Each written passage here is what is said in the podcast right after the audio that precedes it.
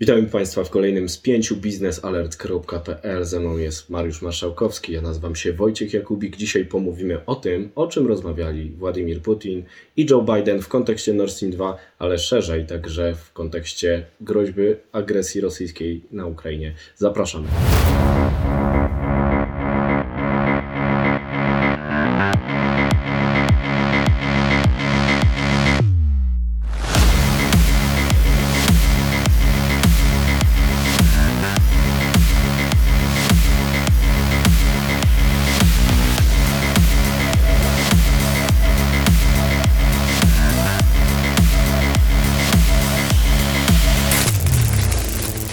Jesteśmy e, tuż po rozmowach Biden-Putin, które odbyły się drogą telekonferencji. Panowie e, uśmiechali się do siebie, widać na zdjęciach e, wesołą atmosferę rozmów dyplomatycznych, którym towarzyszy niezbyt przyjemny kontekst, ponieważ na granicy Ukrainy zgromadziło się dosyć dużo Rosjan. Nie są to zielone ludziki, tylko po prostu siły zbrojne. Ilu ludzi?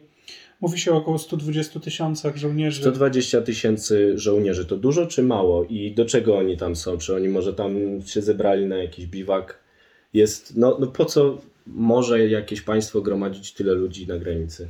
Znaczy cel Rosjan jest jasny. To znaczy, znaczy odpowiadając może na twoje pierwsze pytanie, czy to jest dużo, czy mało. Siły zbrojne Federacji Rosyjskiej liczą około miliona żołnierzy ze wszystkich rodzajów sił zbrojnych, czyli z marynarki wojennej, wojsk lądowych, sił specjalnych, e, e, sił powietrzno-kosmicznych itd., tak itd., tak więc 120-130 e, tysięcy według danych ukraińskiego wywiadu to jest bardzo duża Jedna dziesiąta całego tak, personelu. Zważywszy na to, że tam jest gros tych sił stanowią jednak żołnierze wojsk lądowych, czyli... No tak, ale Władek mówi, że, yy, znaczy przepraszam, bo jeden z rosyjskich troli mi powiedział, że nie szanuje go i że mówię o nim po nazwisku, więc mówię, szanowny pan prezydent Włodek Putin, e, mówi, że no po prostu ci ludzie tam są, nie ma żadnego powodu, oni się zebrali i po co drążyć temat, cytując klasyka. No to jest, no to jest, to jest jakby też narracja rosyjska. Rosyjska narracja jest taka, że na terenie Federacji Rosyjskiej Rosjanie mogą gromadzić wojska gdzie, gdzie chcą, chcą, i w no jakiej tak. ilości Tak samo jak granice y, Federacji Rosyjskiej rozciągają się Od... dotąd, dokąd Rosjanie chcą. Chcą, tak. Wiadomo. Szczególnie, tylko że no właśnie, to nie działa w dwie strony, bo jeżeli popatrzymy na przykład jak wygląda, jeżeli na przykład, nie wiem, my przeprowadzamy jakieś manewry, czy jakieś relokacje wojsk, czy Ukraińcy, no to czy nagle... NATO robi ćwiczenia tak, to nagle wtedy jest to zagrożenie dla granic e, Federacji Rosyjskiej. No bo wiadomo, że my cały czas planujemy atak na tę oblężoną twierdzę. No to tak, jest w ogóle ciągle, stały przekaz. My ciągle chcemy powtórzyć Kłuszyn i, i zajęcie Moskwy. I, i zdobyć także... te wszystkie aktywa atrakcyjne na terenie Federacji Rosyjskiej, te wszelkie tak. nowoczesne firmy, te, te, te wspaniałe fabryki, chcemy je zdemontować i, i, i ściągnąć tutaj E, do, do Unii Europejskiej, bo my takich nie mamy. Nie? No nie, zdecydowanie nie mamy. No. Nie, ale wracając do celów, które Rosja chce osiągnąć, no to, to jest klasyczne i mam wrażenie, że udało się. Znaczy udało się w ten sposób, że Rosjanie nie wystrzeliwując na razie przynajmniej ani jednego pocisku w, w kierunku Ukrainy, osiągają kilka strategicznych sukcesów, czyli pierwszy, pierwszy, który już miał wczoraj właśnie miejsce, czyli we wtorek, my to nagrywamy w środę, e, to oczywiście spotkanie Biden-Putin, czyli... Że w ogóle do niego doszło. Tak, no? czyli taki klasyczny sposób wyjścia z izolacji, a trzeba pamiętać, że Rosja bez względu na to, co twierdzą e, rosyjskie media i, sprzyjający jej komentatorzy, jest w ciągłej, permanentnej izolacji od 2014 Sankcje jakie są, takie roku. są, ale obowiązują od wtedy, prawda? Od lipca 2014 mamy sankcje, które długoterminowo dławią sektor bankowy, e, naftowy, zbrojeniowy rosyjski. One nie zostały zdjęte, chociaż różne rzeczy opowiadają Rosjanie, Oczywiście. że oni tutaj przełamali izolację. Znaczy Rosjanie w jakimś stopniu sobie radzą, tylko patrząc na potencjał gospodarki rosyjskiej, który mogłaby mieć, gdyby nie sankcja, to było widać w latach 2012-2013, e, jeszcze zanim wprowadzono sankcje, gdzie ten wzrost gospodarczy był stosunkowo duży, no to teraz od 2014 roku, to jeżeli rosyjski, rosyjskie PKB rośnie o 3%, to jest, e, to jest, to jest wzrost oszałamiający. Zważywszy na to, że gospodarka rosyjska jest 3-4 razy większa, jedynie 3-4 razy większa od gospodarki polskiej, a potencjał ludnościowy, terytorialny, surowcowy jest no kilkanaście razy większy, no to jednak, to jednak nie jest jakieś osiągnięcie szczególnie. No ale wiadomo, że jest dobrze zarządzana Rosja przez reżim na Kremlu, to wszyscy wiemy też z komunikatów Sputnika. No ale dobrze, pierwszy sukces taki, że udało jej się stworzyć wrażenie wyjścia z izolacji. Co jeszcze? No to przede wszystkim też e, kwestie rozmów już na, na, na kanwie właśnie tego spotkania z Bidenem.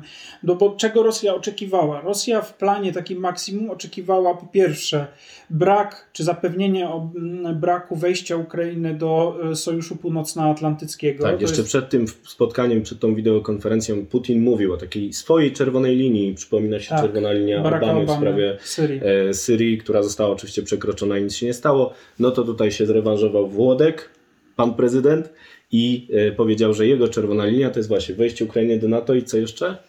No i oczywiście tam było kilka elementów, ale też e, nierozszerzanie infrastruktury natowskiej na państwa Europy Środkowo-Wschodniej, czyli też e, ten stały postulat o nieinstalowaniu na terenie Polski i Rumunii elementów tarczy antyrakietowej. Kolejnym elementem oczywiście było wycofanie jakoby wojsk z terytorium Ukrainy, wojsk państw natowskich i niedostarczanie sprzętu bojowego dla ukraińskich sił zbrojnych.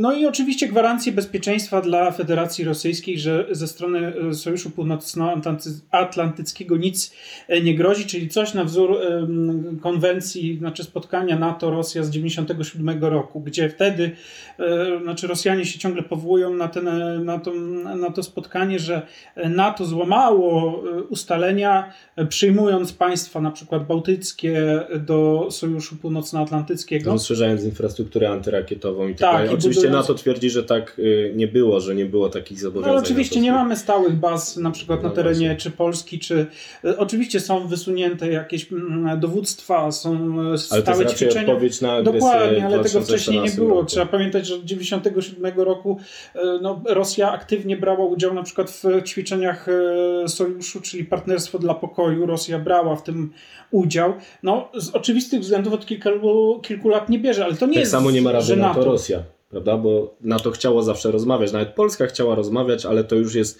e, temat na oddzielną dyskusję. Warto zaznaczyć, że tych gwarancji nie uzyskał na razie Władimir Putin, przynajmniej z oficjalnych informacji płynie wieść, że nie było żadnych gwarancji w sprawie ustępstw NATO, w sprawie jakiejś. E, mm, e, nie było rozmowy o Ukrainie ponad głowami Ukrainy do stopnia, którego by pewnie oczekiwał pan prezydent Włodek. Natomiast mieliśmy pewien ruch, który zaniepokoił komentatorów, w tym mnie oraz Mariusza. Byliśmy wtedy e, razem na pewnym spotkaniu i buchnęła informacja o tym, że z propozycji nowego budżetu obronnego USA, w którym między innymi są wytyczne odnośnie do sankcji, też wobec Rosji, e, zniknęły propozycje, które uderzałyby w projekt Nord Stream 2, czyli nasz mhm. ulubiony projekt, także w spięciu biznesalert.pl. Nie będzie w tym projekcie i już nie ma właściwie, bo został przegłosowany tam dużą większością e, na razie w Izbie Reprezentantów, potem będzie Senat i prezydent, podpis prezydenta. W tym projekcie nie ma nowych sankcji wobec operatora Nord Stream 2, na co liczyli krytycy e, krytycy tego projektu. Natomiast tu też trzeba zaznaczyć, że to nie jest ukłon w stronę Włodka, pana prezydenta, ale w stronę raczej Niemiec, które nie chciały, żeby takie sankcje już uderzały e, w interesy ich firm, e, aby na ich terytorium zmieniały warunki gry. I jest podobno jakiś układ, e, który kryje się za porozumieniem USA-Niemcy z lipca 2020 pierwszego roku, który to układ głosi, że no, nie będzie tych nowych sankcji wobec e, Nord Stream 2, ale jeżeli Rosja przekroczy jakąś znowu niezdefiniowaną, nieokreśloną w żaden sposób formalny czerwoną linię, e, którą ma być właśnie nieokreślona inwazja na Ukrainę i znowu te stopnie inwazji mogą być różne, można różnie interpretować, e, nie ma konkretnych gwarancji. Jeżeli Rosja się posunie do jakichś nieokreślonych działań, to zostaną podjęte jakieś nieokreślone, znowu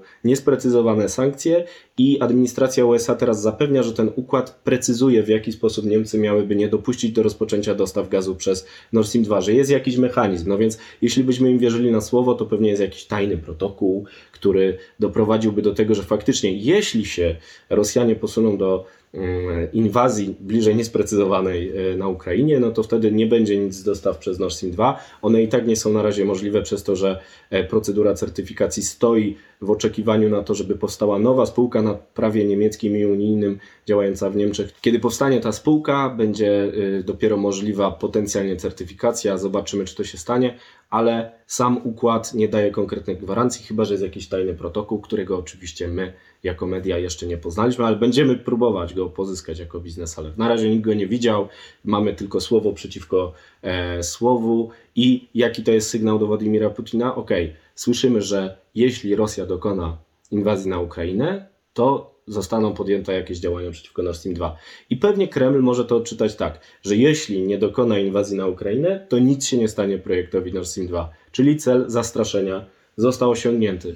No i to jest zła wiadomość. Ja sam liczyłem na administrację Joe Bidena, w której nie brakuje jastrzębi, które w przeszłości sięgającej kilkudziesięciu lat prowadziły bardzo stanowczą politykę wobec Rosji. Niestety te jastrzębie przegrały z gołębiami, które teraz stawiają dyplomację ponad wszystko w relacjach z dyktaturą, która nadużywa tych relacji i, i próby dyplomatycznego załatwienia sprawy kończą się tak jak e, no, widzieliśmy w 2014 roku na Ukrainie niestety, więc no, miejmy nadzieję, że nic się nie stanie mm, na Ukrainie, że, że nie będzie tej inwazji, ale też miejmy nadzieję na chyba bardziej stanowczą postawę jednak wspólną Zachodu, w tym Stanów Zjednoczonych, no bo e, sygnał w sprawie Nord Stream 2 jest niekorzystny.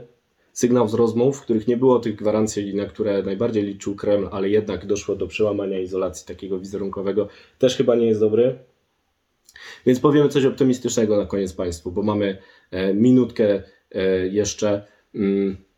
Chcieliśmy na pewno podziękować naszym e, widzom i słuchaczom. E, mieliśmy ostatnio bardzo dużo pozytywnych sygnałów na temat spięcia. E, planujemy zmiany technologiczne, które pozwolą nie tylko z drewnianej komnaty do Państwa przemawiać, ale też z nowego miejsca. Proszę trzymać kciuki.